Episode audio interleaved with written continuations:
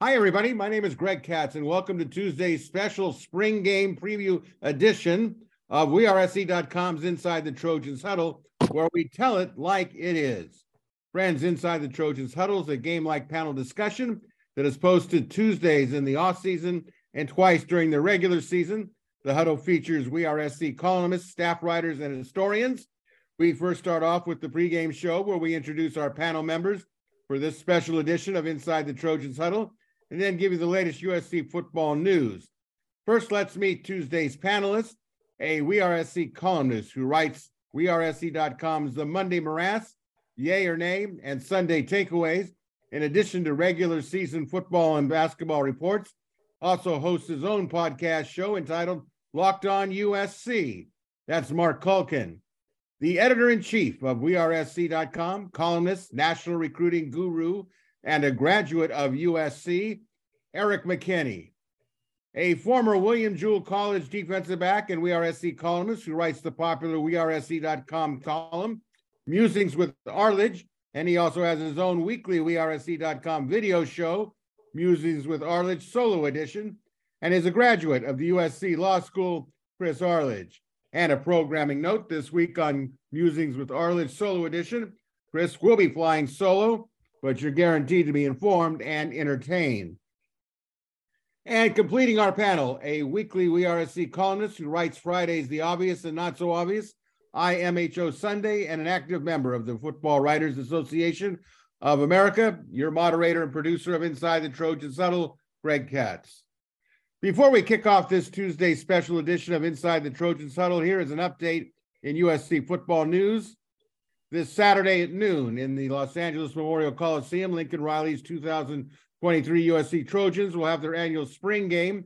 The event is open free to the general public, with the only stipulation being that fans download their free tickets by going to usctrojans.com. Fans can request up to six free tickets for the spring game. A reminder that the spring game will be shown live on the Pac 12 networks. Coliseum green and blue parking for the spring game opens at 9 a.m and there is a $25 parking fee. Coliseum gates to get into the Coliseum and find a seat uh, will begin at 10:30 a.m. There'll be plenty of pregame fan fest activities, which will take place in the Olympic uh, Plaza area, which is next to the Coliseum. The plaza area will include a photo stage at the peristyle end, along with bounce houses. Food can be purchased at Food Truck Alley. And in other news, according to the NFL Network's Tom Pelissero, former Arizona Cardinal head coach Kliff Kingsbury is joining Lincoln Riley's staff to help develop USC quarterbacks. Kingsbury originally signed on with USC following the 2018 season, but left weeks later to accept the Cardinals head coaching position. More on that in a moment. And friends, inside the Trojans huddle, greatly appreciate your viewer and listenership. And we encourage those of you watching on sites like YouTube to click on the red subscriber and like buttons. It's greatly valued and it's free. You can also listen to Inside the Trojans Huddle on many available podcast sites. And a reminder, WeAreSC.com is offering a spring ball subscription special. You can get all the WeAreSC premium content for just $29.99 up to August 31st, 2023, or $9.99 per month. And with that, we got a heavy schedule for you. We think it's going to be enjoyable, certainly topical. And again, fans, uh, before we go directly into today's spring uh, game preview, two major events transpired on Monday that are worth discussion. On Monday evening, multiple sources have confirmed that former Arizona Cardinal head coach Kliff Kingsbury is joining Lincoln Riley's staff to help develop USC quarterbacks, which of course would include Caleb Williams, King, uh, Kingsbury, as we said, originally signed on with the Trojans following the 2018 season, but left weeks later to accept the Cardinals head coaching position. So let's get into this one. It is a big story. Panel, your thoughts on the return of Kingsbury and how do you see the addition playing out? We lead it off with Marc Kulkin. What is happening, Marc? So I guess the question is how many points per game will USC score? I mean, look, he's he's coming in. He's going to be an analyst. I Lincoln Riley's taken on, you know, he's taken that Nick Saban approach, one year rehab assignment until uh, Kliff is ready to take his next job. But what's really nice about this hire, if it's actually happening, is that he's going to be able to take some of the uh, the work that that Lincoln does with the quarterbacks off of Lincoln's plate, and Lincoln can now focus on other aspects of the team. So th- there's kind of a domino effect amongst the whole team. But as as far as him coming back, you know, everybody deserves a second chance in life. He had Clay Helton. Imagine that. What would life have been like had Clay Helton and Kliff Kingsbury actually coached this season together? Who knows? But now he's here. So he'll get a chance to work with Lincoln Riley, Caleb Williams, Miller Moss, Malachi, and you know, we'll see uh, how prolific the offense can be in 2023. Chris Arledge, how excited are you of this hire, probable hire? Uh, is it a good thing, a bad thing, a thing? What say you? I couldn't be more excited. I, I remember so fondly his first tenure at USC, and um, so it's nice to have him back. Um, Marc already mentioned the, the the right the right way to look at it. This is something that Nick Saban has been doing for a number of years now, where he's bringing in very successful, very experienced former head coaches to serve as analysts, and um, and I think that does make a big difference. You have you have people that can help with scouting and game plans and other things. Uh, Lincoln Riley has a lot of responsibilities, and it's hard to be a head coach and an offensive coordinator and the quarterbacks coach. So if you have somebody with that sort of background uh, and that credibility that can come in and and help you do some of the work and maybe see some of the things you might miss when you're when you're as busy as as Lincoln Riley must be, uh, it can only be a good thing. He probably doesn't stick around much more than a year or so, but um, but that's uh, that's a good thing. It also, I think, gives even added credibility to to USC as a major football program because uh, NFL head coaches don't often come back and serve uh, as analysts. Uh, and when they do, it's because they're going to a big time program where they're going to be part of something special. So I think it sends the right message too. So yeah, I'm I'm I'm thrilled to have him, and uh, and, and I'm looking forward to actually watching him do something during the season this time. It'll be great. Erik, you were down at USC uh, on Monday.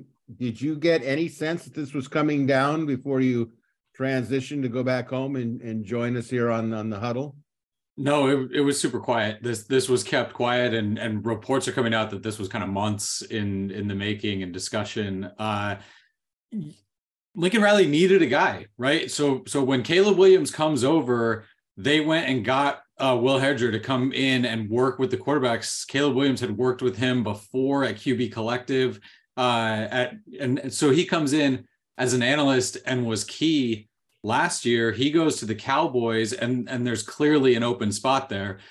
I think Chris is right. Specifically, when you talk about recruiting, getting that first one is always the hardest. Like the first five star to buy in and and join your program. I think that's this.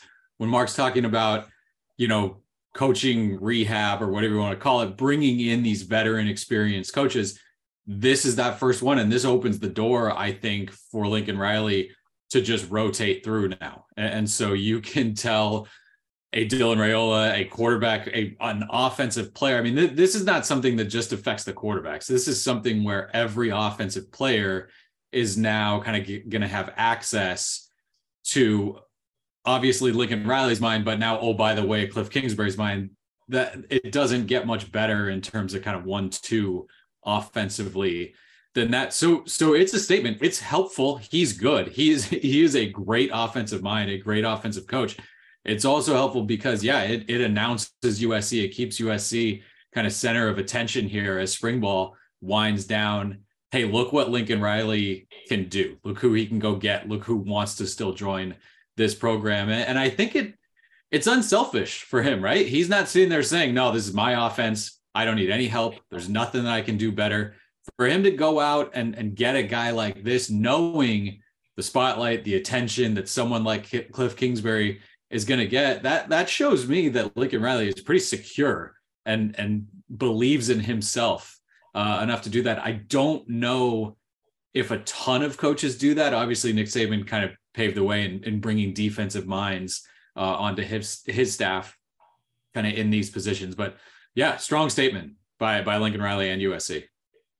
Well, I see it as a, a number of positives. One, uh, the ones that you have all touched on.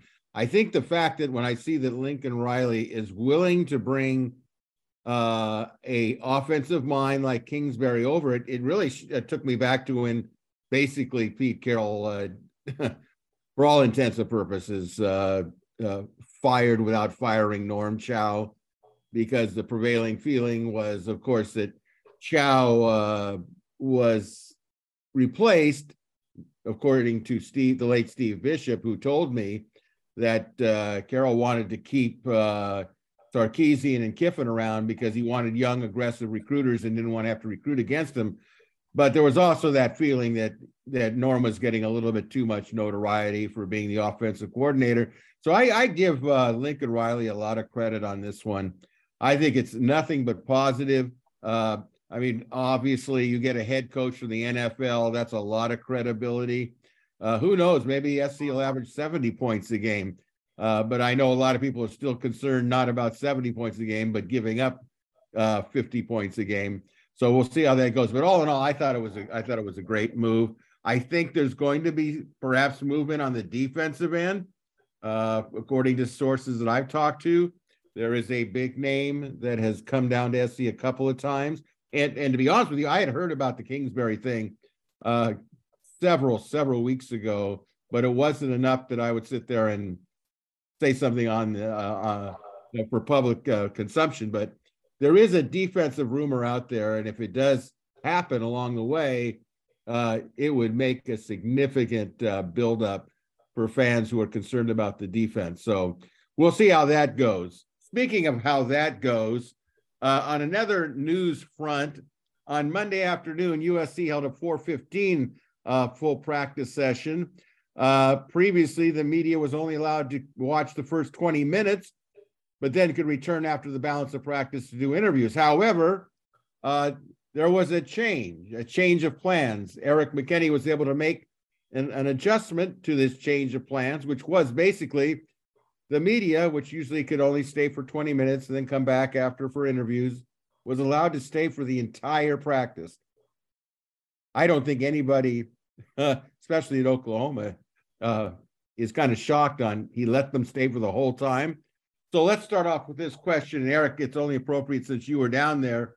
Uh, and the panel certainly is going to chime in with their thoughts and opinions. Uh, why do you think that Lincoln Riley allowed his practice to be open full scale to the media in its entirety? And do you think that Lincoln Riley is perhaps reassessing or at the very worst, trusting the media with this uh, full practice session? So lead, take us uh, take us to uh, practice yesterday, Erik. What was the thoughts on it? Yeah, th- those are some big questions for kind of a late scheduled ad libbed practice. This is, remember, a little while ago, they canceled uh, a Thursday practice because injuries were piling up and they didn't like what they looked like at a few positions to be able to run uh, a full practice. So this is one that got scheduled. Um, I, for us, we heard about it kind of late Sunday. Not sure when you know Lincoln Riley came up with the idea to to do that. Um, but definitely surprising to hear. Yeah, media can stay for the entire time and and watch the whole thing. Not surprising when the team showed up not in full pads for this one. Again, you you still have the Tuesday practice, the Thursday practice, and then what everyone expects to be a pretty physical scrimmage uh, for the spring game on Saturday. So it's I I will say it's not as if we watched a dog days full on all out fully physical scrimmage. I don't think Lincoln Riley would have done this before though at, at previous stops. Um, he has been notoriously absolutely kind of buttoned up, uh, closed off in terms of media doing this. Now there, there's sort of a lot of trust of what comes out and and what gets reported on and what doesn't get uh, reported on from this. I would be really surprised if this becomes uh, a routine, you know, multiple times during spring ball or or multiple times during fall camp. Certainly during fall camp. Um, so no, I I I would I do not think this is a here's a sign of things to come. Everything's open. let's bring fans to the to the practices uh, and and here we go but Riley understand he's he's really starting I shouldn't say starting to because he did some of it you know last year with how much kind of players and and coaches this spring I guess have have talked but he's been more kind of open and available and certainly allowing his players to be more open and available in this market compared to I think what we saw uh, in Oklahoma there. So that's my take. It's really tough. I mean, we're right on the back end of it, and certainly nobody left going, okay, this is this is going to be it for for you know moving forward. It's always going to be like this. Um, but we'll we'll take it when we can get it. Uh, at this point, it was it's kind of fun to be out there for a for a full practice and and kind of see how they do some of the things and and handle the practice fit. Well, I know that Marc was especially disappointed uh, to not be able to get there. So, Marc, uh, I know you don't want to vent on this, and we'll respect that. Uh, but what was your thoughts over it? Is this? Do you think it's a possibility that Lincoln could change his mind or modify what he's done? you know the irony of this whole thing is that the karma has come back to bite me in the in the in the rear because when we had our two hour sit down meet and greet with lincoln literally one of the last questions asked of him was hey how about a little bit more access to practice? And when he actually does it i'm not able to be there. So um, i hope it happens again. I it doesn't have to be a consistent thing. Um, but look, it's LA, and maybe Lincoln feels a little bit more comfortable with the uh, with the local media that he was willing to to feel good on uh, Easter evening because the text message came across. It was dark outside when when uh, when we got the message, when at least when the email came across, and uh, yeah, I look. Uh, Erik was able to talk to us off camera what transpired and what you know we're, he's not allowed to talk about. So, look, I, I think it was cool. Hopefully, it happens again. That's all I can add. Chris, what do you think? Well, I think we understand now what the issue was. Lincoln Riley doesn't trust Mark Holton. I don't. So, you know what? I was going to suggest that, but I was such a happy mood today. I didn't want to spoil it it doesn't, you know, we don't need Sherlock Holmes to, to solve this mystery. If Kulkin's gone, he'll open it up. Um, look, it's it's it, it, makes our job easier if we can actually see what's going on. That's true, and it's nice to it's nice to do. I'm still of the of the opinion that uh, when it comes to the 20 most important things that Lincoln Riley does or does not do, that letting letting the media watch practice is probably not even on the list. And if it's so, it's at the very bottom. It doesn't matter. He has to win football games. And if if Lincoln Riley thinks that keeping the media away will help him win football games because it will decrease distraction or will uh, or make it so that he can work on things without fear that that's going to get out and get to his opponents that week, um, I don't care. I, I, and I and I know you're I know you've got a different view on this, Greg, but um, the reality is, while I think it's probably an overblown worry of his that some that that something the media says will actually have a major impact. It's not like he's instituting the wishbone like Alabama did in the early '70s when nobody knows. I mean, it's it, it, I, I don't think there are any major secrets there. But if he thinks it gives him even a slight advantage, whatever he just needs to win football games. If he wins football games, he'll be happy. If he lets me stand at midfield and watch every practice and, and have a front seat at every team meeting and he goes seven and five, I want him fired. Well, you know, Chris, you are generally right on 99.9 of things you say, but unfortunately, I think you left out at one aspect of it. If you remember the Saturday uh, a little presser that that Lincoln Riley had after a scrimmage. He was euphoric over the fact that Anthony Lucas had scooped up, I guess, a fumble and had taken all the way. And oh, you know, he, he was really happy about it. And who who could blame him? I mean, you know, obviously the media is not there to see what happened. So uh, you know, we're taking his word for it. But then word leaked out that apparently uh, it was not Anthony Lucas that scooped up the fumble. It was Raesjon Davis, which, uh, if accurate, uh, left maybe a little egg on the face of Coach Riley. And one of the things that I was told many years ago uh, by Loel Schrader, who was a legendary writer, who's in the USC Hall of Fame, was that one of the big things uh, about having writers there is even if you don't want them to say certain things uh, transpire, you don't want formations. I get that. Uh, I understand that.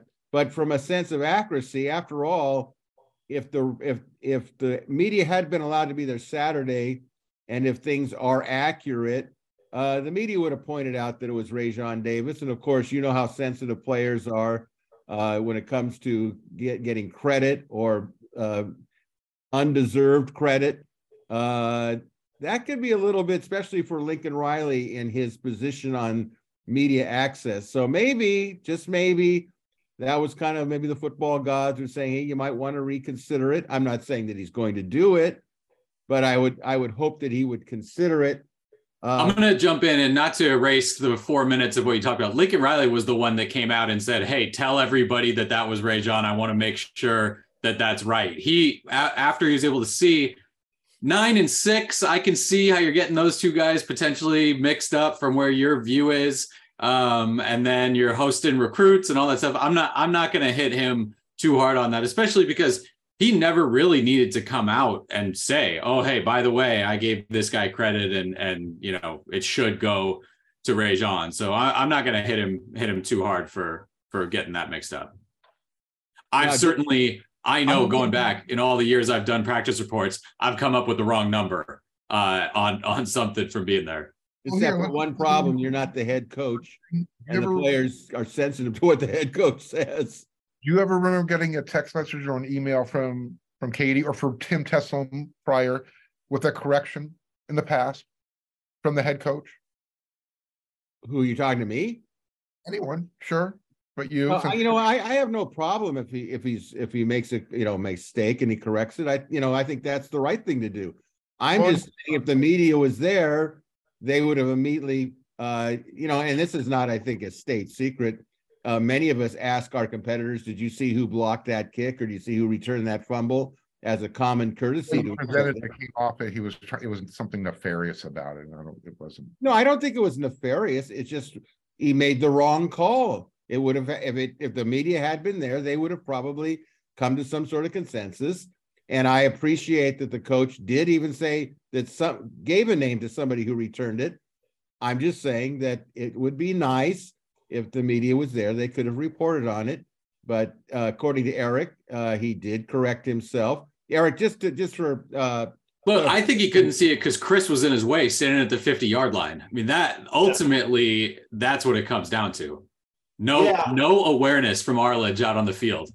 Where's And, the Arlen? I was surprised by that because Lincoln Riley should be tall enough to see over the top of me. So I, I, I don't know what happened, but Well, For the record, how tall is Lincoln Riley? Does anyone know exactly how tall he is? Uh, if you're just gonna, six six three? feet? He's what? Looks like he's a good six three. really, You don't I think was, so? gonna say, I was gonna, I was gonna say six one maybe. I'm gonna look it up. You guys keep talking. Hey, I- Katz, keep keep talking about how you need to be there in order to collect uh, correct Lincoln Riley while I look up how Your tall view's not good enough from the front row of the team room. I, I mean, I don't know. He looks taller than me. I'm an even six foot. Yeah, you're probably You're not six foot. You're What, are you- what are you measuring it on?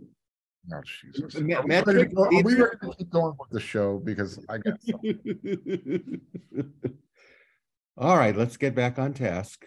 Um, all right, guys, let's move on to today's special edition of Inside the Trojans Huddle, where we are going to preview Saturday's spring game by position groups, both offensively and defensively. And we'll begin with a look at the offense and the quarterback position. But before we start, Chris, did you get a um, height on Lincoln Riley? I got three different numbers. I think they're all wrong. So I'm not gonna I'm not gonna go out on a limb and report this. I'm gonna wait till Lincoln Riley sends out a, a another another text letting everybody know. Okay. Apparently he apparently he sends that stuff to McKinney. I don't know why he didn't send one to you, Greg. But maybe it's because you're so critical of him. I'm not critical of him. Okay. Hey, we tell it like it is here. All You right. know, we respect all all uh, positions. All right, so let's speak of positions. panel, your quarterback question for the spring game. What will you be looking for in the quarterback position, and which quarterback will you be looking at, and why? Marc Kulkin, what are you going to be looking at that spring game? Which what what are you looking for in the quarterbacks? I want to see who's tallest. Um, no, look. You notice how Marc had to trans get get back on with a little joke there, but that's okay, Marc. Continue on. I, I, look, no one's going to get close to the quarterbacks as far as putting them under any undue pressure. So we're going to see Caleb Williams running around throwing some dimes. We'll see Miller Moss hopefully in some competitive situations going up against the defense when this past Saturday was able to stifle, you know, Lincoln Riley's offense uh, for six or seven drives. So I want to see why the quarterbacks are having trouble scoring against the defense. All right, uh, Chris, what what are you going to be looking at for that quarterback position? And is there one particular quarterback that you're going to especially focus in on or want to see? Well, I mean, I'll probably be able to look at all of them because there's usually only one on the field at a time. But I think that Malachi Nelson is one that I'm interested in. I want to see. I don't know what he'll. I don't know what he'll do in the uh, in the scrimmage, but um, I want to see how the kid looks throwing the ball. I mean, I know it. I know what Caleb Wills, uh, what Caleb Williams could do, um, and uh, and so he's always fun to watch. He's almost always the most fun guy on the field to watch. But I'd like to see Malachi. I, I think I think I know what we'll see from Miller Moss. He's he's been around a few years. He's experienced. He has a good arm he's not going to get touched. So his his relative lack of mobility uh, compared to Caleb Williams probably doesn't matter in a spring scrimmage. I know he'll throw the ball well and look good, but uh, yeah, I'd, I'd, like to see what Malachi Nelson looks like. Well, I think this is a very good question you brought up, and I'll and it's a beautiful transition to Erik. Erik, is Malachi Nelson going to actually participate? Because I know they've been kind of careful with him and his uh, uh, off throwing shoulder surgery recovery. Do you expect him to play? Uh, how do you see it? What's your call? Yeah, I I would expect him to play. Lincoln Riley was pretty clear that he just can't sustain contact, and then was quick to follow up with our quarterbacks never get contacted anyway. That seemed like so he's fine, right? So um, I, I would guess that that fans see him out there at some point look, Caleb Williams has X number of appearances left in the Coliseum, and so every one of those is kind of must watch at this point. You kind of you you just want to see him uh, as many times as possible. The answer for me though is Miller Moss. I want to see Miller Moss absolutely, and and this isn't about either of these quarterbacks. This is about the 2023 USC Trojans. I want to see Miller Moss open up a huge gap on Malachi Nelson in talking about that backup quarterback position. I, I think Miller Moss, if he can do what he really needs to do this spring, he goes out and shows, no, I'm I'm the guy. I'm the guy. And I think that that helps this USC team if Miller takes that big step forward. Now, you're trying to put a bunch of distance on Malachi Nelson, who is a, a great, great quarterback, but is a true freshman, was dealing with that offseason shoulder surgery. And so he, it's not as if he came in absolutely rolling and, and kind of guns blazing there. So again, Miller Moss, I think, should come out. Chris is right in that you kind of have an idea of what he's done.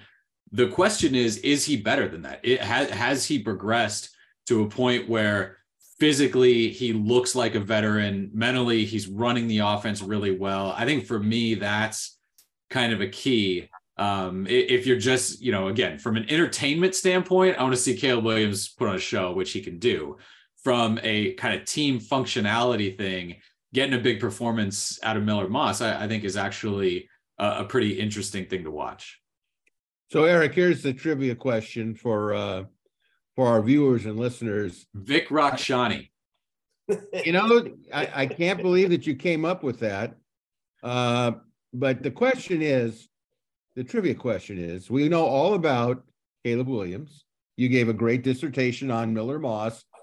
Trivia question Who is the third string quarterback and the fourth string quarterback as you see it going into the spring game? I, I mean, Malachi is the the scholarship. I, I know Jake Jensen came in, but I, I would list Malachi third and and Jensen four. Um, Malachi, I think when healthy, is going to get every bit of an opportunity to show, you know, he's he's the guy and and he can do this. Um, and so you you need to you need to let quarterbacks feel like they're a part of it. The idea that okay, five star guy, you come in and just sit and don't play and practice and be involved. Uh, that that's a quick way to kind of alienate them.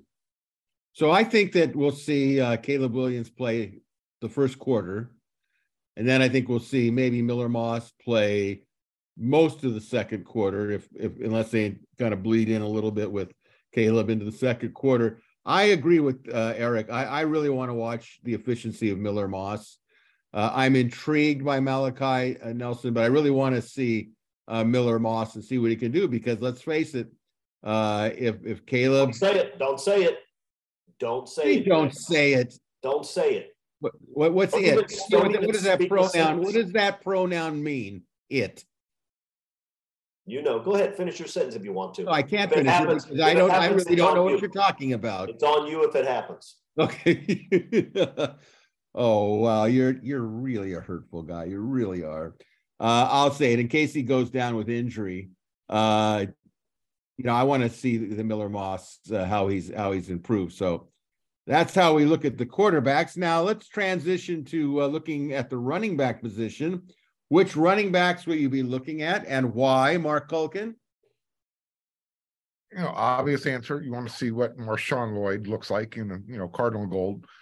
Uh, but for me, I actually I want to see what Darwin Barlow, um, if he's able to actually, if he's going to be a contributor this year.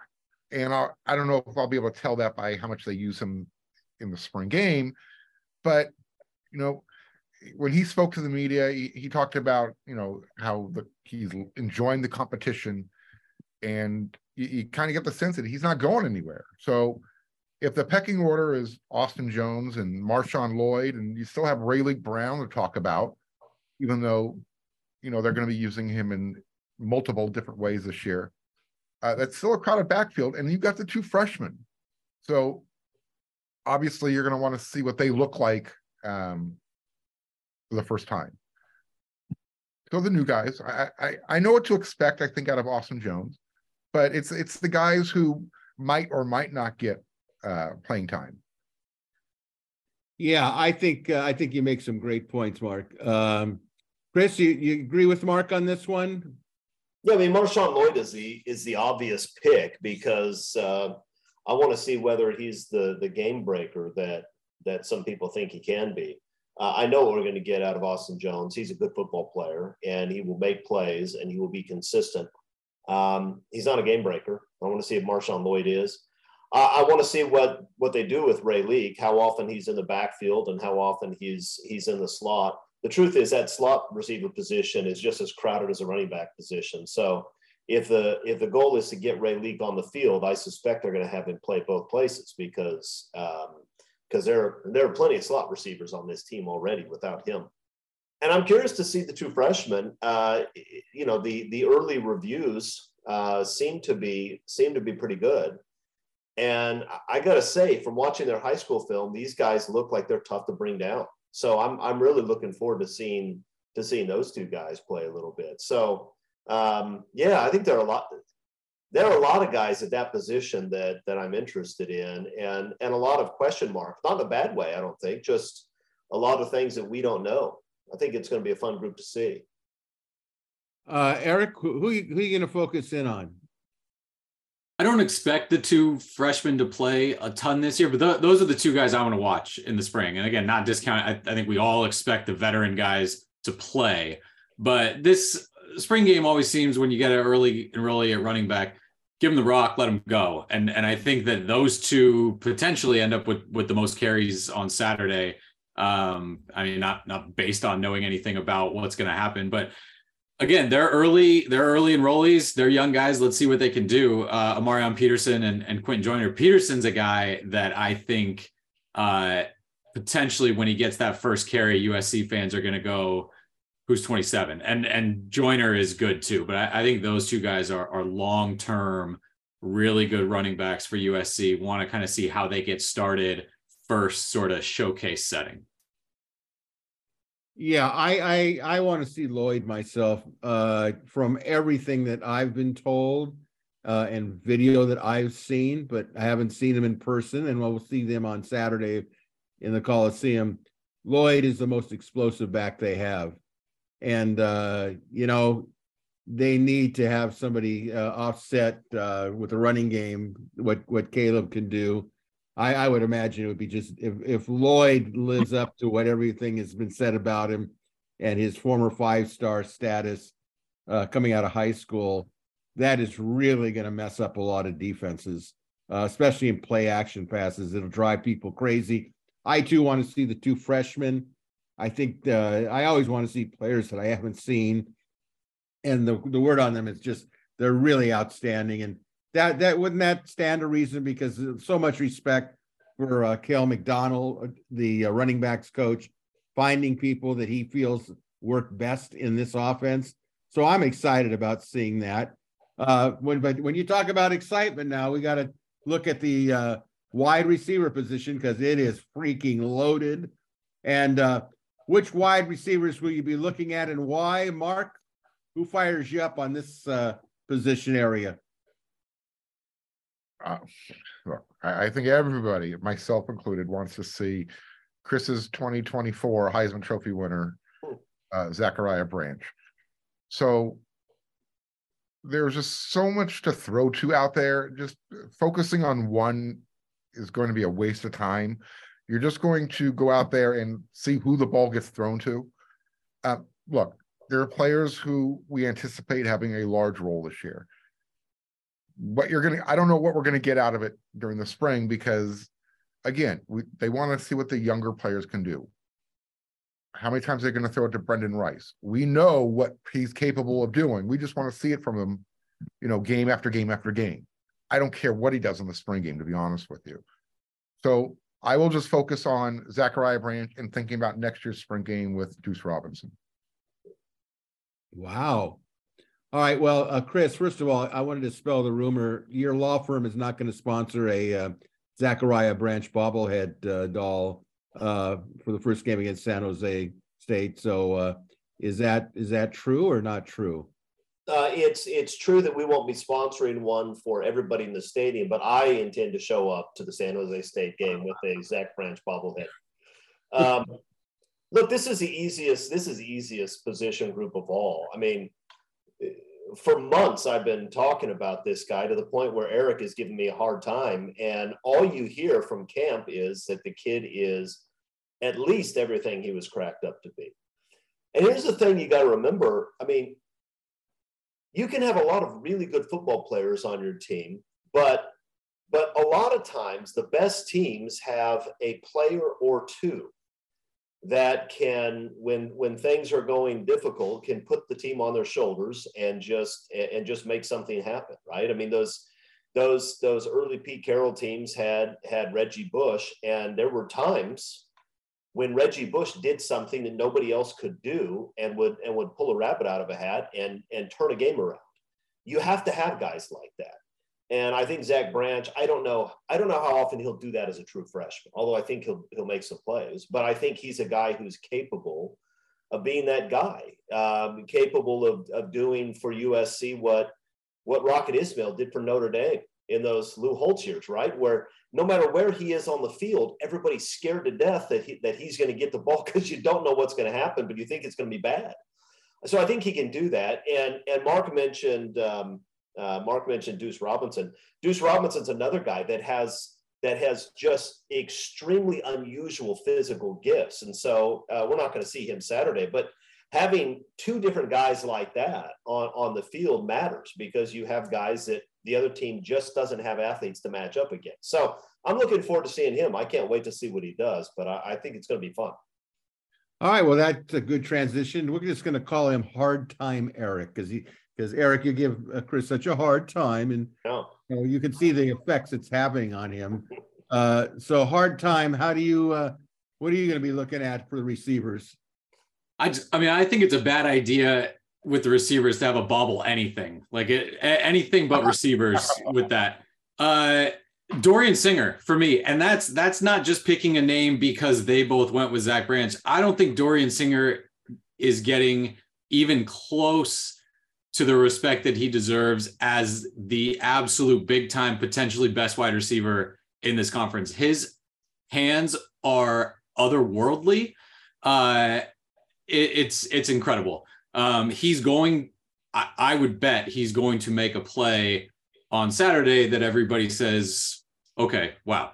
Um, and, and you need Jordan Addison's gone. I, I think you need that guy. And, and again, I don't think he's getting enough attention as a guy who can truly replace the production that Addison gave you. I know he's not being, you know, he's not coming off a Biletnikoff award and he's not being talked about right now as a first round guy. Uh, I I think he's I think he's big time. Again, Zach Branch is going to do crazy things and he's going to make plays.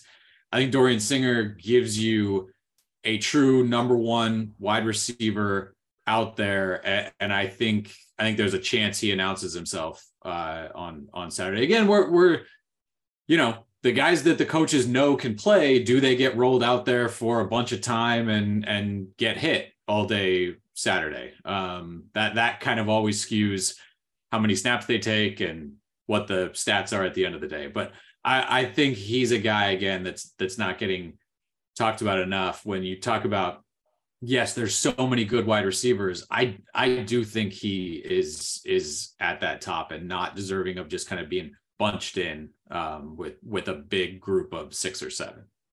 I'm Did sorry. the optimism in McKinney's answer? He was talking about, are you going to put a wide receiver out there and have him get hit on all day?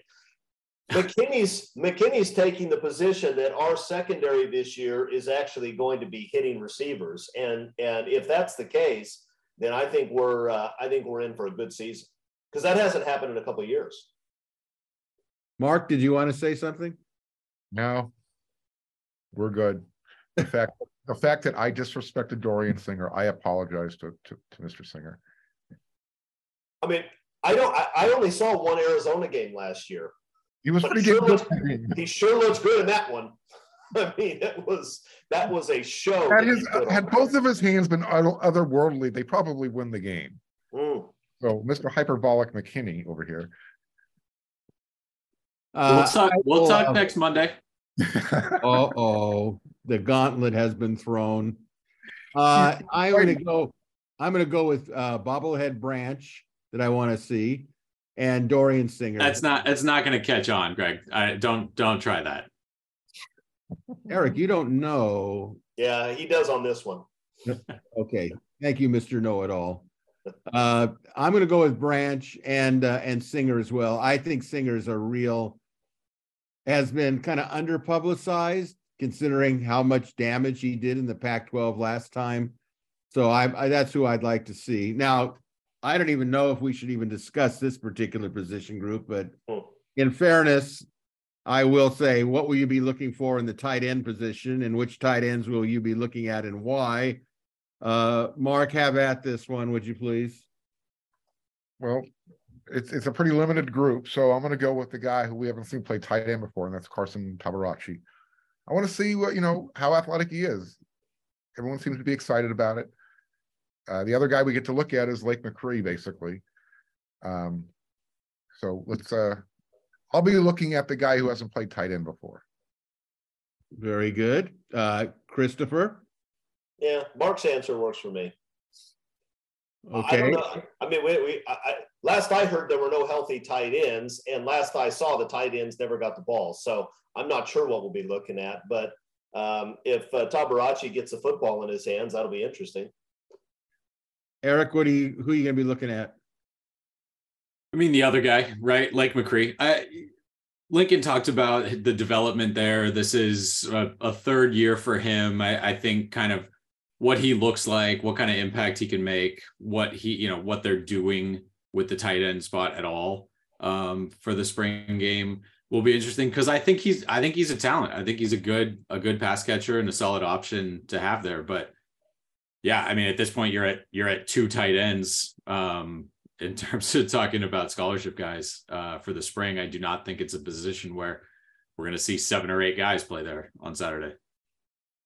Well, I'm I uh, am looking at Carson Tabaracci as well. I I'm really curious to see if he is the H back uh, and gets more playing time. He's very physical. Uh, apparently, he likes being on the offensive side of the ball.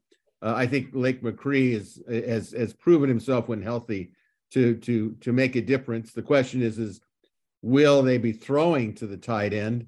Uh, I as I assume that Kingsbury will have some sort of uh, say on the, the tight end position in terms of throwing to them. So we'll we'll see about that. All right, let's conclude this um, first half here with uh, looking at the offensive line positions. Which offensive lineman will you be looking at, and why? So, Marc, who do you who do you want to uh, put your um, eyeballs on? Not a specific player per se. It's the it's the tackle spots. You want to see what's going on over there. Um, I, I think we know that you know Justin Dedich and, and Jonah Monheim are going to be on the inside, and eventually, more than likely, Ethan White's going to get that other spot. So I want to kind of check out the bookends, make sure uh, Caleb isn't running extra for his life this year. Uh, Chris, how important is what we see on Saturday going to make a big difference uh, in the fall? I mean, I don't know. We we have um, at least one likely starter, maybe two that uh, that aren't going to be uh, that aren't going to be out there Saturday. So I, am curious to see where people line up because I think we had some ideas about where people would be, and then we get rumors that maybe they're not lining up where we thought they were going to be. So. Uh, so that's what I'm most curious about is where these guys will be slotted, and and I'm always interested, especially with tackles, to see uh, to see whether they have the quickness to handle those uh, those edge rushers. Assuming USC has edge rushers this year, uh, which I'm hopeful that they will. Um, so you know it, that's that's what I want to know. I want to know where these guys are going to be. I want to know if if the Washington State kid's going to be lined up at tackle or at guard. I had assumed he would play. Uh, I had assumed he would probably play inside, but I don't know. Maybe Erik knows. Erik, what what do you, what do you, what's your sense of it? Uh, Michael Tarquin's the guy for me. He came over from Florida where he played extensively right tackle. And then early on this spring, uh, he talked about, you know, playing left tackle and, and having to shake some rust off and get used to being on that side. If, if, if that's the case and he's left there and he's the left tackle for Caleb Williams and the USC offense as Caleb tries to win another Heisman trophy and USC tries to play for the national championship, he's, he's right there below Caleb Williams as one of the most important players on the team, I think. And so again, if if that's where he goes out and that's where he's playing, and if it's not, it's whoever, right? Whoever takes the first snaps uh, at left tackle for me. And I, and I know that's what the guy said. And then Jarrett Kingston, uh, obviously, again, we're talking about talking about the new guys. I mean, the the new guys, how they fit in, what the line looks like, and I like Marc's idea of just are you falling forward, right? Are, are running backs getting contacted at the line of scrimmage or four yards downfield? I think that I think that is something that you can take from a spring game where it's the same team just trying to lean on each other and and there's a definite attempt to say, you know, we won that this side of the ball won, that the offensive line or the defensive line won that matchup. Kind of a lot of pride on the line, I think, at a at a spring game, um, just be- between the big guys, especially. Yeah, I, I go along with uh, Chris on this one. I I'm my curiosity is who lines up where. I want to see uh, Monheim. I don't think it's a question of talent, but if he's at right guard, uh, or at least uh, in that vicinity and not at tackle, that kind of changes the complexion of everything. Uh, I I think the one person I wish was playing but isn't is Ethan White, who I think will be one of the starting guards. It would have been nice to see him in there, but you know, by that being said, you know, I want to see Michael Tarquin, who, by the way, will be wearing Tony Boselli's uh, number 71. Uh, Michael, actually, his girlfriend is the daughter of Tony Boselli. So I think that, that, adds a little extra uh, sauce to it. Um, but I want to see how this group works together, and I want to see some of the, the, the way they fit players. And I want to see who the backup center is because I think that's an important factor. So uh, a lot to look at uh, in terms of the unit uh, that's uh, that Henson puts out there. So with that, let's move to halftime. quick question here: spring game attendance. Uh, panel, give me your guess on what the attendance count will be on Saturday. Uh, minor explanation if you want to add. So we'll go with Erik to start this off. What's the attendance, Erik? I mean, I what do, does anyone remember last year? Fifteen. Everybody, this is Erik McKinney from about four hours after we recorded that. Here to jump in to remind that previous Erik McKinney that USC actually set the spring game record for attendance last year with 33,000 about fans. And while that number may have been inflated, it certainly was more than the 15. So we'll get back, we'll get you back to the show. Enjoy it, but maybe don't listen to anything that guy says for the next couple seconds. Something like that. I'll, I'll say maybe between 15 and 20. I, st- I still, even, even with Lincoln Riley, even with this, I, I think a spring game in Los Angeles for USC is a, is a tough sell. I, I hope that it's more. I hope that it's almost sold out. Um, but we'll see. Marc, are you optimistic, pessimistic? What do you think? I'm trying to think back to the year after Matt Leinart won the Heisman and what that spring crowd looked like. And it seemed a little bit bigger than normal. Yes. So I'm gonna I'm just gonna go that direction. Caleb Williams, like Erik mentioned at the top of the show, he's only going to be in the Coliseum how many times this year? Take advantage of it. And this one's free. So um yeah. I would imagine had if they were still doing, you know, the the fan fest afterwards, um, that might increase attendance, but it is what it is. But I still think if you're asking for a number, uh, I'll go 28.5 to 30,000. All right, that's pretty optimistic. Chris, you agree with that? No, that's too many people. It's people don't come to USC spring games. They didn't when Pete was here. Um, they won't this year. maybe maybe 18,000. 18,000 I think would be a pretty good turnout. Um, it's worth going to. I'm going to be there, but oh, wait a minute. Wait, whoa, whoa, whoa. You're lead actually, with that. Yeah, I'm going to be there. Erik, is he going to be on the 50 yard line? Is he allowed to sit on the 50 yard line in a lounge chair? You bring I mean, I'd, I'd assume so. Yeah, I, we, we haven't worked out the details yet. I'm gonna. I have a conference call with Riley tomorrow, but um, but I assume that my seat will be, you know, in an elite placement. I would guess.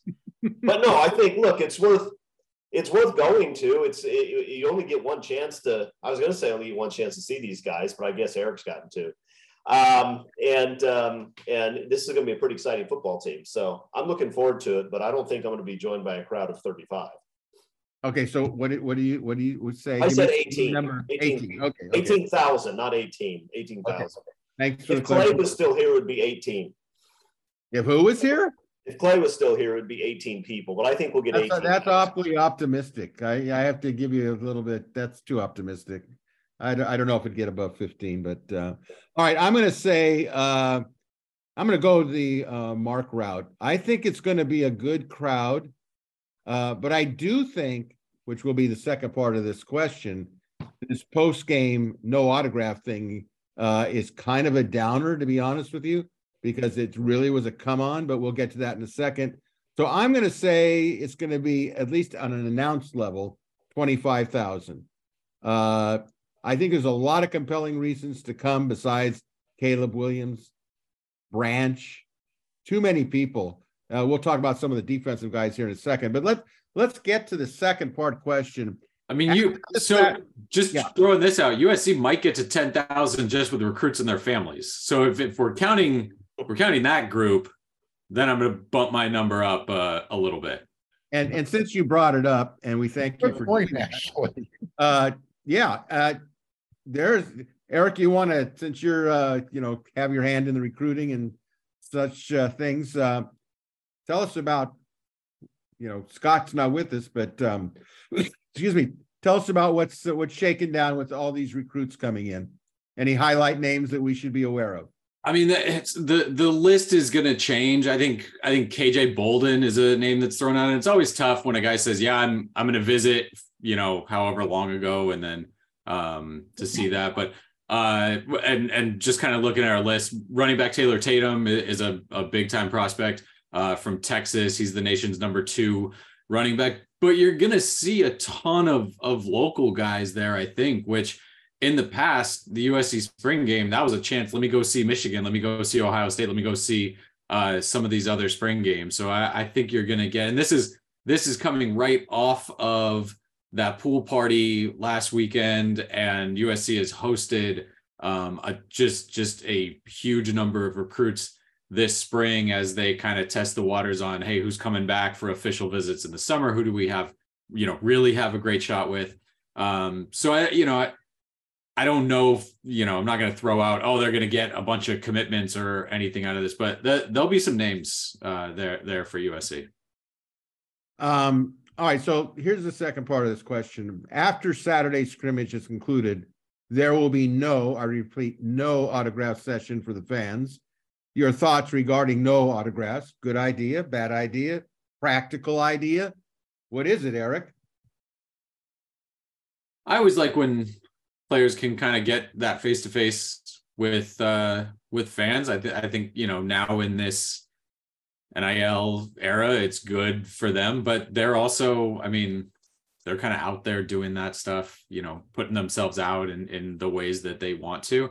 Again, eh, there are things where it's Lincoln Riley's program and that's that's the way it's going to be. I mean, at this point, based on kind of you know not specifically USC but around the country, collectives and all that stuff, you you need to pay to spend to spend time with uh, with the players, and so um, the idea of just kind of free for all, yeah, come get anything you want uh, signed, that doesn't really go in lockstep with players getting paid for their for their NIL.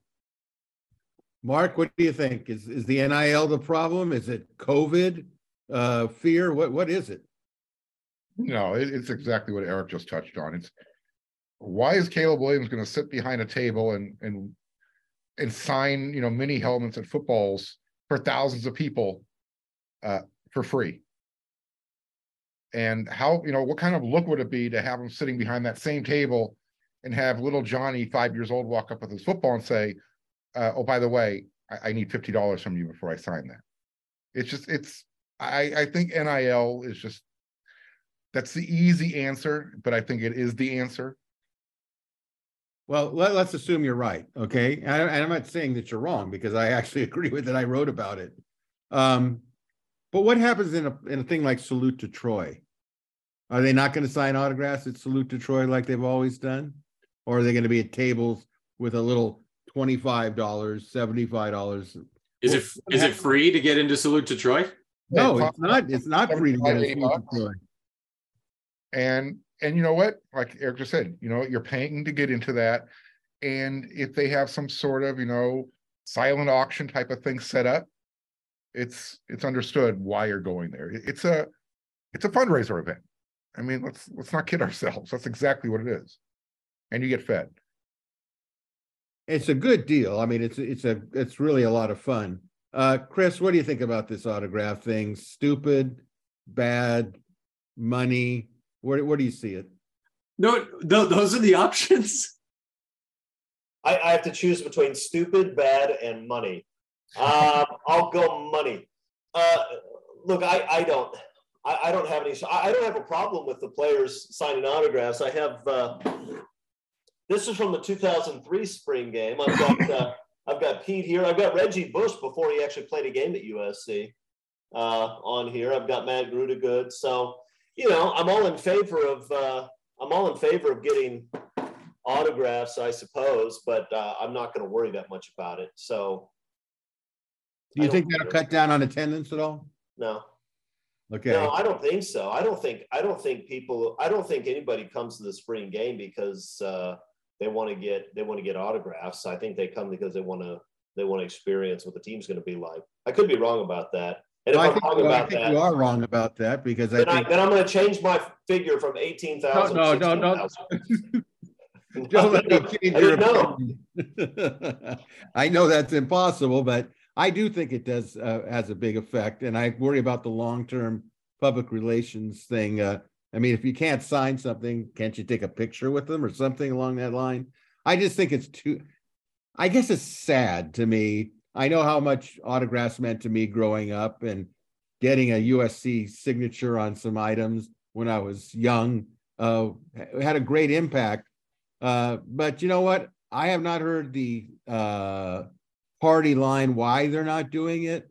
Uh, it maybe it's a sensitive thing to express it and say, well, it's because the NIL is going to reflect poorly on the players. They're getting paid, yada yada. Just come out and we're not doing it. Case closed, whatever. But I would like to hear an explanation for it. I really would. All right, so let's head to the second half. Chris will sign autographs. Everybody out there, if you need I, an autograph, you, not for free, I won't. Chris will not sign for, for you. You know, Erik is the editor in chief, so I have a question. Are we going to have an autograph booth for Chris for the We Are uh, outside the Coliseum? Will he be if, available? If you can get down on the field to the 50 yard yeah, line, you can get an got. autograph. That's what you got to get. You get to the 50 yard line, I'll sign it for 50 bucks. That's the that's the deal. Now, Chris, will you only sign footballs and helmets, or will you actually have your own picture in? No, I'll sign body parts. I'll sign whatever it is you want. It doesn't matter. Any anything extra for a tattoo or? Uh, I, am not a tattoo artist, Greg, but if somebody wants me to tattoo them, then I'll probably do that as well. Uh, that's what I was. You've yeah. covered all the bases. So uh, let's move on here and talk about the defense because that's probably what a lot of people want to see uh, and are hoping they're going to see something to, to take with them on the way home uh, in a positive vein. But uh, all right, panel, what will you be looking for in the down defensive lineman position? Which down lineman will you be looking at and why? Chris, what are you looking at those defensive linemen? What are you who are you looking at? I mean, it's Anthony Lucas, right? It, you have a lot of new bodies there, including guys like um, Korey Foreman who moved to a new position.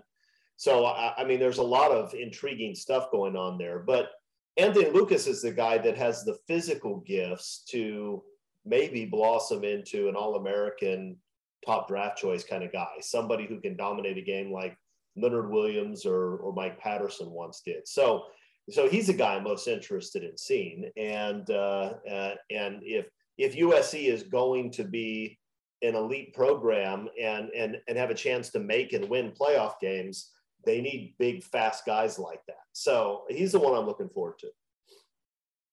Erik, who are you looking forward to on the uh, down lineman? It's Lucas.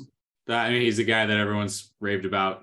Um, he has a, a chance to be kind of big time, I think. Uh, Marc? Yeah, you know what? Uh, I'll move inside. I'll go with Kyon Barrs. I, look, USC had trouble stopping the run last year. If you can't stop the middle, it, it, it's an old accent. You got to be strong up the middle in every single sport baseball, football, basketball. You got to start somewhere. So let's start with some guy with the guy who's lining up right over the ball. But obviously, Anthony Lucas is the is the highlight film. Well, I think Lucas is the one that's getting all the attention and probably rightfully so. Uh, but I agree with Marc. I'm curious about Kyon Barnes, Barrs, who's going to play probably over the center in that in that area in those gaps. But the guy that really intrigues me is Sullivan, the transfer from Purdue. I want to watch him play because I think he's going to bring a Big Ten type of physicality to position. And I've heard really good stuff about him, and I think he could be kind of that that hidden player that's going to make a difference uh, because you know what the other teams are going to try to do with Lucas uh, in all probability along the offensive line. Uh, Korey Foreman, there's a bit of an intrigue to me because he weighs less supposedly, and now he's got his hand in the dirt. And uh, you know, we're we're all hoping that this is, you know, the Foreman has found a home for himself, uh, and we'll I guess we'll get a, a, kind of a good idea by what we see uh, on Saturday. All right, let's move on. Uh, panel, what would you be looking for in the rush end position? And which rush ends will you be looking at and why, Chris? I mean, all of them. There's nothing but question marks. There are a lot of guys who I think have have some talent at that spot, and uh, you know, I, would like to see. I'd like to see uh, Romello Height and see what uh, what he looks like uh, since we didn't see much of him last year. Obviously, Muhammad, the transfer, who is uh, supposed to be big and fast and talented. Um, I mean, there are a lot of guys there. I, I wouldn't say just one. I'm, I'm curious. USC needs to get at least one, but they really need a couple of guys at that spot. And I have who, no idea who those guys will be at this point. Uh, even Sam Green, who I think is undersized if you're going to put his hand in the dirt, but if he's playing rush end uh, with his quickness and his motor, it wouldn't surprise me if he if he makes some noise. So I, I don't have just one guy there. That whole group is just question mark after question mark, and they have to find at least one guy who can uh, who can cause some problems from there. Erik, do they have one guy or more than one guy? What do you think?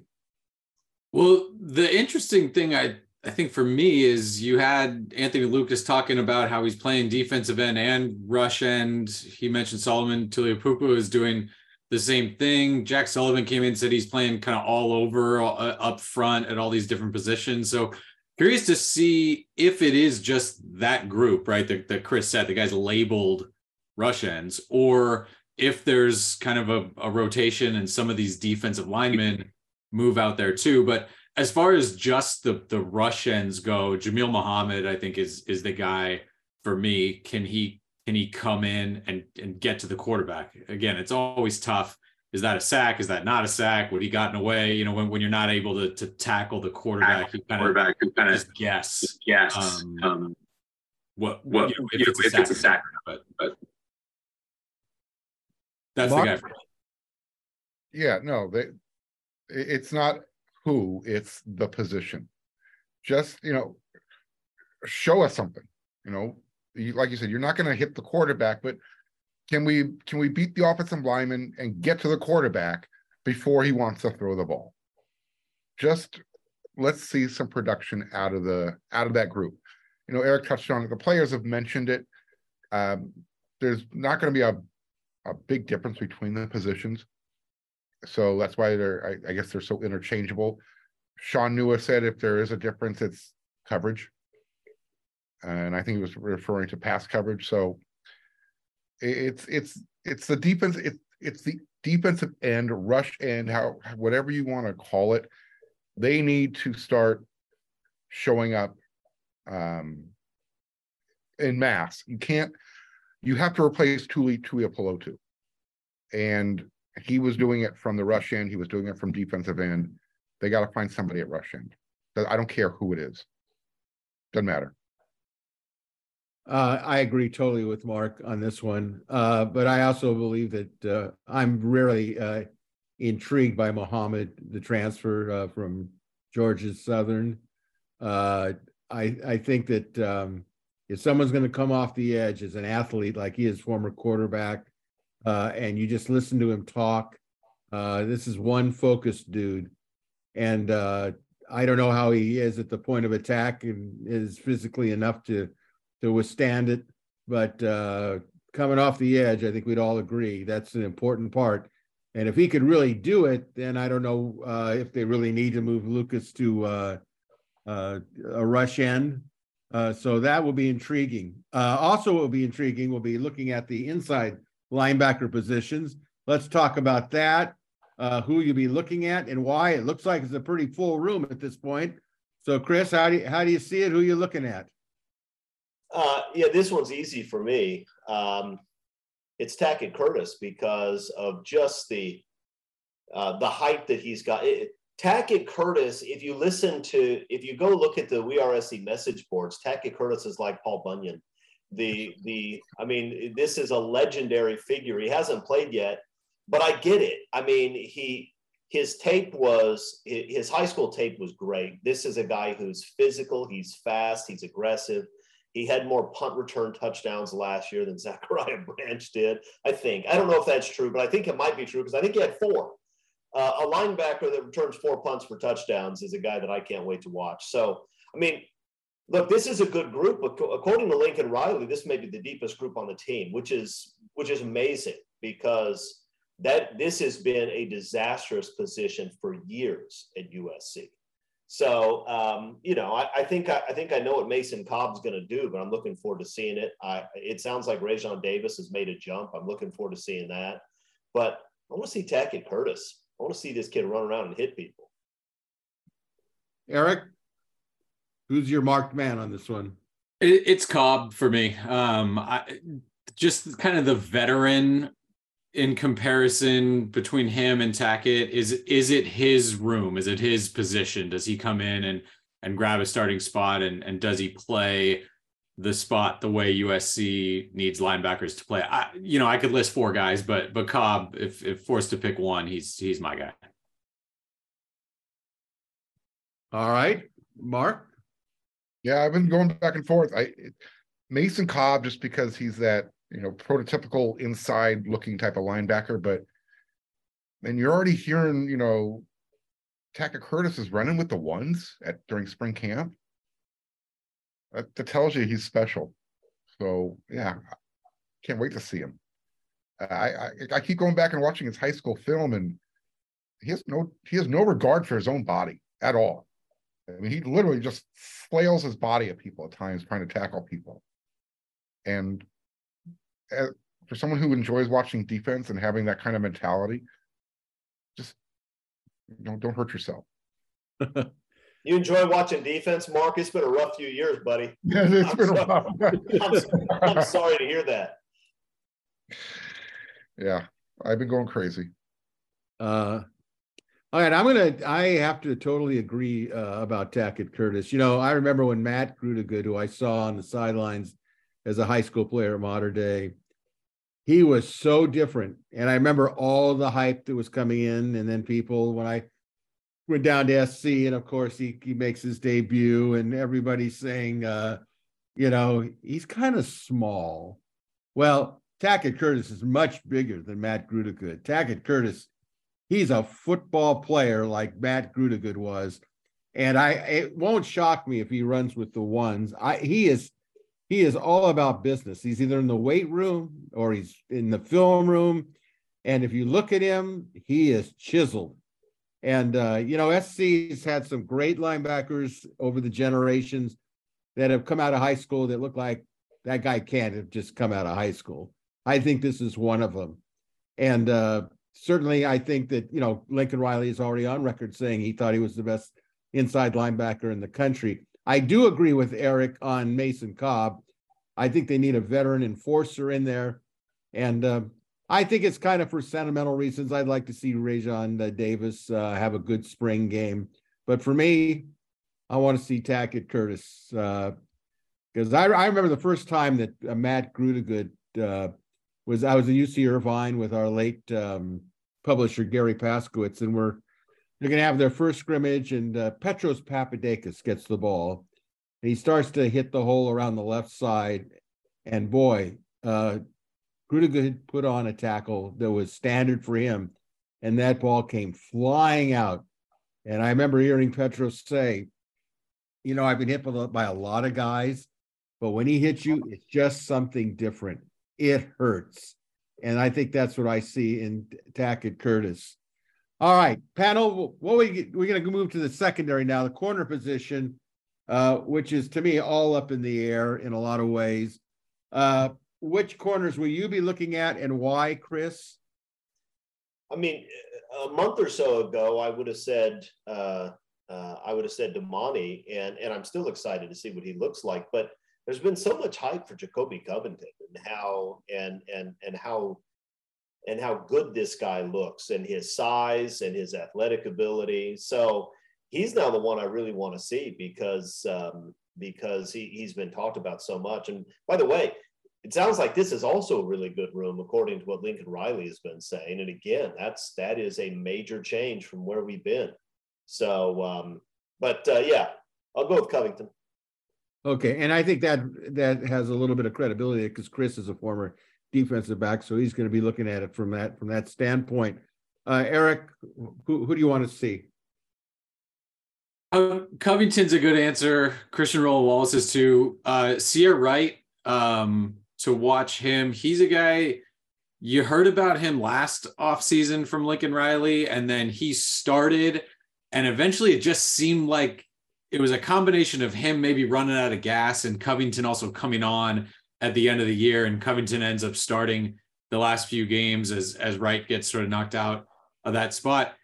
He's bigger. He's bigger this year, and Lincoln Riley has talked about him, and he's mentioned him multiple times as a guy who has really stood out uh, in the weight room and during the practice field, making plays. And that, right, that's the biggest thing. You can look however you want to look. If, if you're making plays, that's big. And, and so he's the guy I think it'll be interesting at corner. I don't think we're going to get a Mekhi Blackmon who just sits there at one spot and plays almost every single snap uh, defensively. Lincoln Riley has talked about we like the twos more. He hasn't said it specifically like that, but the gap between your best players and the guys behind them, the twos, are smaller this year.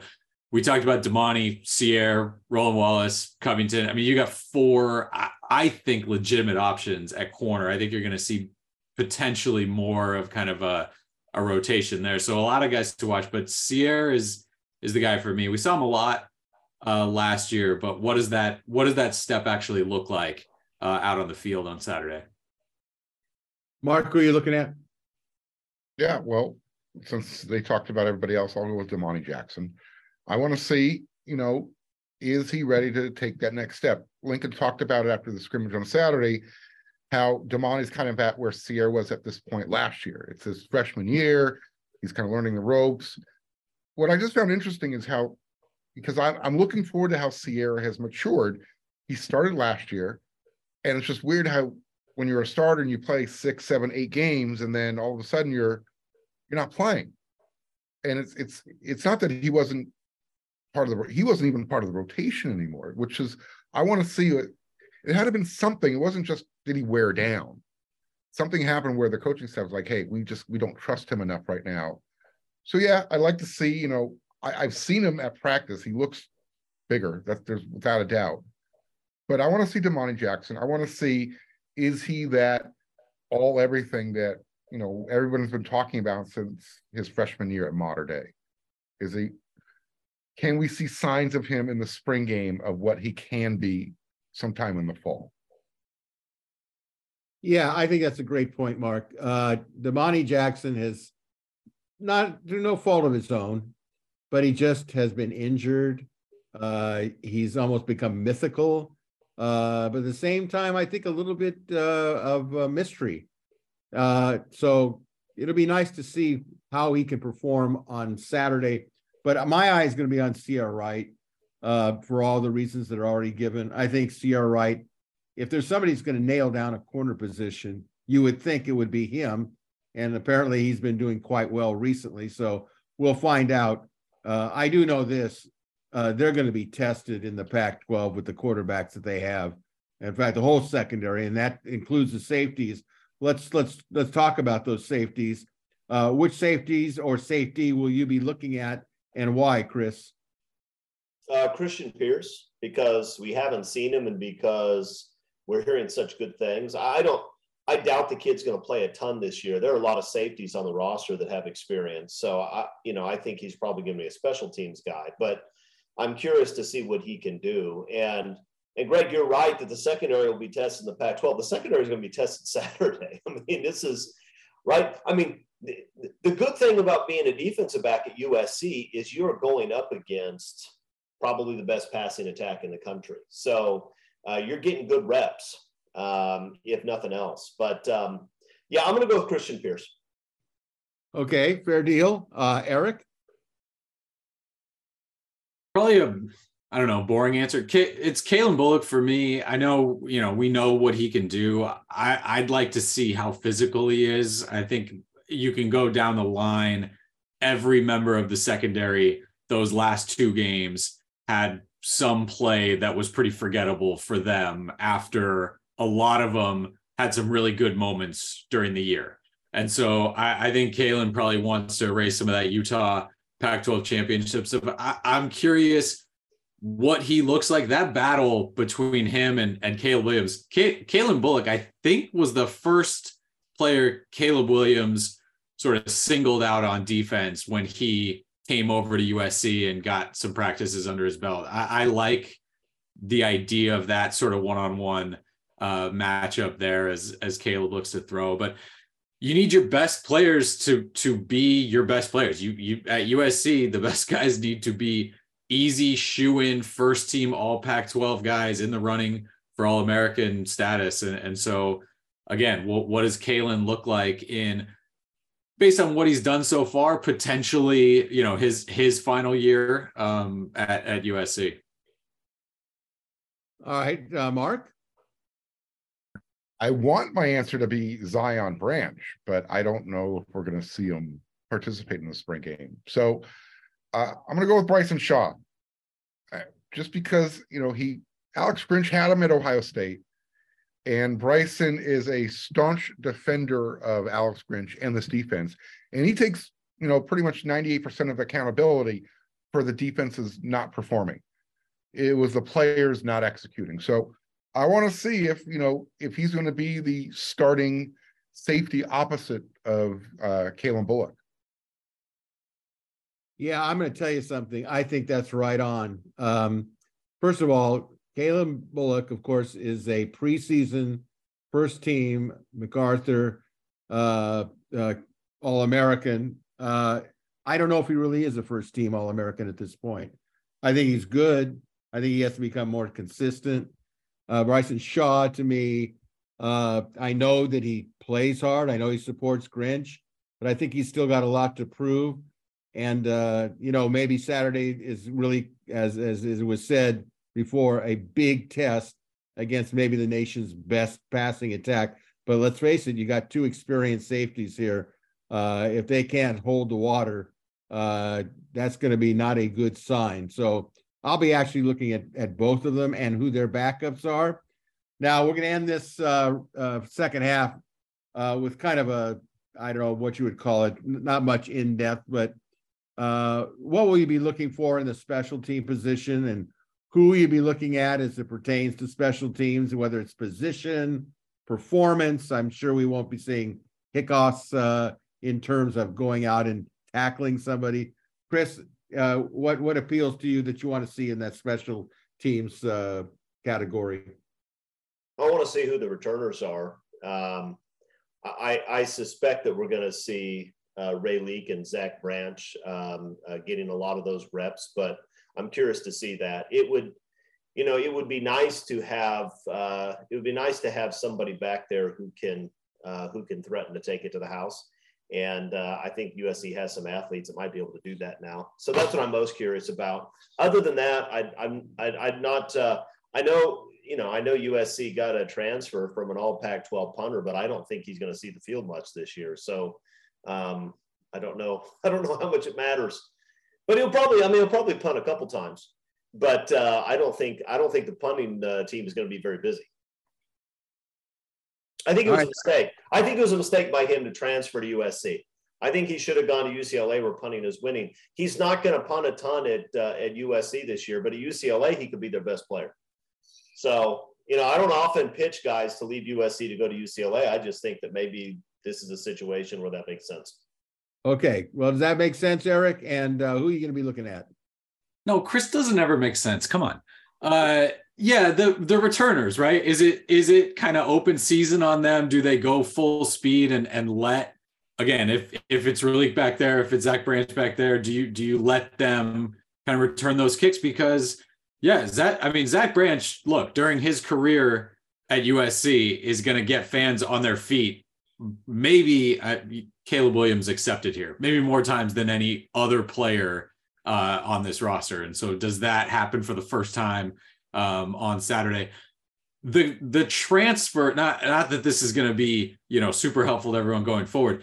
Uh, Eddie Eddie Czaplicki is uh, pr- pronunciation um, on the punter, and I I swore when he got here that because of the Ben Griffiths fiasco on the message board and reporting about the unbelievable and yes chris the unbelievable punts that he would let loose in practice.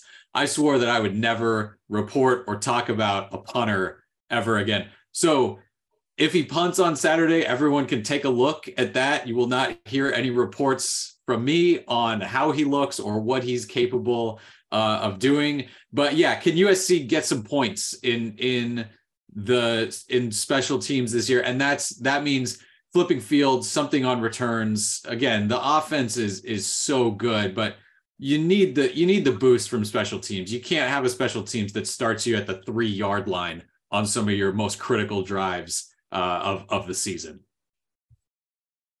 All right, uh, Marc.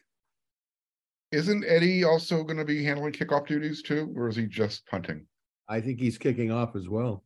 He did. Yeah. I mean, he did both at, at Arizona State. Right. So, you know what? If all we get to see on the kickoff duty is touchbacks, I, I think mission accomplished. Um, but yeah, I think has Dennis Lynch added any distance to his leg? Uh, so if he's putting us, if USC's offense is in a position where they need a field goal, uh, can they get one from you know 45 yards out consistently? And then you know the returners, are they taking the coaching that they're getting this spring to recognize where they are on the field in relation to goal line and sideline? Just make the right decision. Yeah, I, I tell you, I agree with that, and I think that what I want to see is who's where. I want to know who the punt returner is. Is it, is it going to be Branch? Wouldn't shock me. Where does Mario Williams play in in this whole thing? Are they going to put him back on kickoff returns uh, to show him that they still have confidence in him? Uh, Czaplicki, I think, is important because, as Marc said, the, the touchbacks. I think it's also important just to see visually uh, his hang time, uh, just what kind of effect he can have on a game, uh, even if he doesn't punt that much.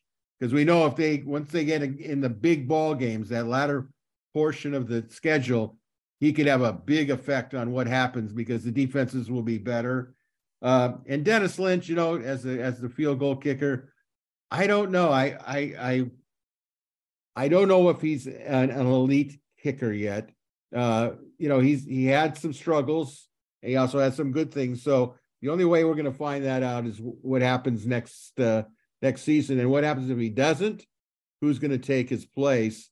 Uh, but right now, I'm sure that is not in the forefront of uh, of the coach's thinking. So with that, Look, for special teams, we all watched Alex Stadthaus absolutely nails on a 55 yard field goal in the last in the spring game last year, and then nothing. So at this point, at this point with kickers, I don't know if anything matters in the spring game. Yep, yep, yep. Right. Uh, all right, let's go to the viewer questions and panel answers. We've got some good questions here. Uh, so in overtime, this is from Romy. Do you feel that the Tommy Group has progressed to the point of being a major part of USC's recruiting? Feel free to jump in. What do you think? No, if you're talking about high school recruiting, no. And no collective or anything ever affiliated or anywhere near USC is ever going to be involved in high school recruiting. That that has been for all these groups very clear um kind of top down messaging do not like a lot of these other programs do not get involved uh in high school recruiting. Now I do think that the people involved in that and um, where USC will ultimately land with collectives and, and the groups working with them, it's it's going to be very favorable for transfer people and and not so much, hey, we've got this already lined up for you, but here's what we've done. And the players know they they know how quickly deals got done when other players got to USC or or what was you know maybe already in mind uh, for when they got there. But as far as as far as the the guys in the Tommy group like reaching out and and doing deals to specifically help USC recruiting, that that's not that's not something we're going to see. The, the USC is going to use their collectives for, as Erik mentioned, transfers and roster retention. That's what it was intended for. And already the, the the is already panicking. They're, they're they're now asking you know the courts to get involved again, and you know it's just going to turn into a giant cluster something. So All right, let's uh, move on to question two. This is from Nick in Duarte, California. Kind of an interesting question. Do you think that charging $25 for parking at the spring game is a little over the top? Sounds like the right price to me, Nick. Sorry. Now, let, let- let- let me ask you something, Chris. Where can you park in LA for less than twenty five dollars? Well, here I bet you could get autographs from the parking attendants too. Uh, my question is, is uh, why don't they just, for the spring game, do it for free, have free parking? You know the answer to that, don't you? Well, no, you can give me the answer. What is it? Because people will pay twenty-five dollars and they can make money. It's it's it's supply and demand. It's the same reason that they're not going to give us free hamburgers at the game, Greg. Well, I, if you're sitting in the stands, it's gonna pay, you have to pay for a hamburger. Right. I'm hoping, I am hoping that there will be the traditional Coliseum hot dogs in the press box. That's uh always a wonderful thing to experience. I never get to sit in the press box. Only the fancy guys get to sit there. But uh, so Oh, going to stop it already. But But if somebody wants to Marc, you me a need to play the violin, get the violin seat, out for, for, for Arledge. He always I'm, pulls it. compl- I'm not complaining. I'm a man of the people. I'm what I'm saying, Greg, Yes. that- Commissioner. is that if people want to bring me a hamburger while I'm sitting in my seat, I will accept it. Thank you in advance. Now, what happens if someone calls you a hamburger? How would you react to that? I, that would be a terrible insult. I don't know what. I don't know how I'd respond to that. I understand why the question, I mean, it's twenty-five bucks to leave your car to walk into a game that's free. There is a time where you can spend ten bucks to get your ticket and you got a couple of In-N-Out burgers to go with it. Albeit cold, they gave you a couple of In-N-Out burgers. But yeah, it's, look, twenty-five bucks to park, the game is free. I understand the, the juxtaposition there. Well, I would, I would like to see it for free. That's just my opinion. I think other spring games parking is free, but uh, again, if you can make money, I guess you make money. So with that, let's go on to question three from B Davis in Irvine, California. Two-parter. First one, this may be a Scott Schrader or Erik McKinney question. According to SS, Scott Schrader, Donte Williams was not involved much in the recruitment of Aaron Flowers, the safety from Texas, till late in the process. Why wasn't the best recruiter USC has on staff involved from the get go with Aaron Flowers? And are Grinch and Donte still at odds when it comes to recruits? I have no knowledge of that, but uh, all right, since they the question also included Erik McKinney in it. Erik, uh, can you give us any insight into that? No, that question's only half right. That that may be a Scott Schrader question. I, I think he I think he addressed it in his in his 10 questions um, story on on Monday on the site. For what it's worth, I think things only went south with Flowers' recruitment late in the process. I mean, it's not like USC was USC was so far behind they couldn't catch up. I mean, I, everybody thought he was going to go to USC until the end. And let's look look, recruiting and and I you know, it hasn't always been exactly like this, but the idea of oh, this coach really out recruited this coach for this recruit across the board for every single guy that it's it's just not the case. It's not the case anymore.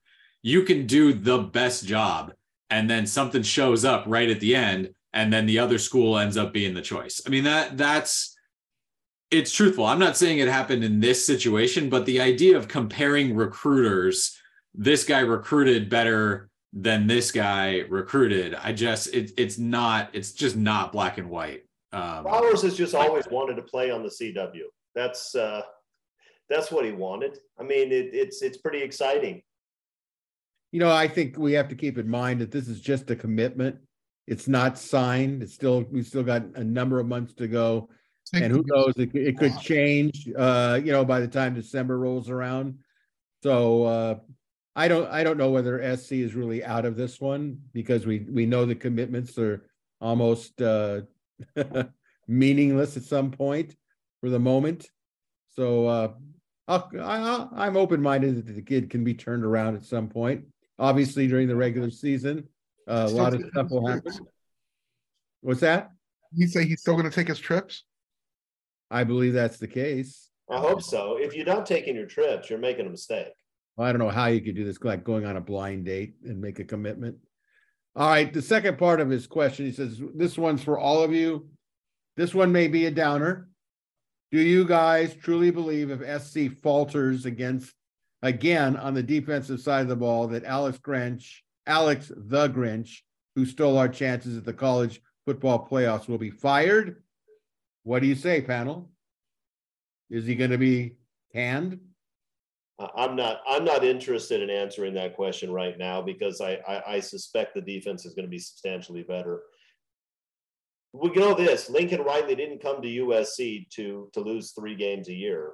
He came to USC because he thought he could win titles here. So he's gonna. I, I suspect he's gonna do what he has to do. But um, but I don't want to. Uh, I don't want to assume that Grinch is going to fail this year. So I'm not going to answer it. Anybody else want us to chime in on that one?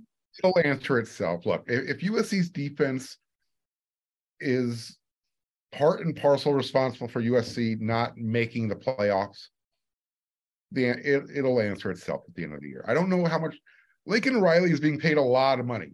Eventually, his personal relationship is going to have to be considered versus his salary. And that's coming from above Lincoln Riley. Well, I'll tell you this I know you can't score 40 points a game and lose three times in a season and say everything. You can. Well, apparently you can. Absolutely. You apparently Oh, I guess I guess Utah that that wasn't 40. All right. So we still don't know. Well, I'll say this, uh, knowing what we know, uh, I think they will be better on defense because they're gonna have better players up front. But again, you know, it all is gonna hinge on, at SC, it's not how many games you actually win in terms of compared to, do you win the conference title? Are you a legitimate threat for a national championship? How does it all turn out? I think we learned a little something from Lincoln Riley's first year that everything was beautiful until the very end.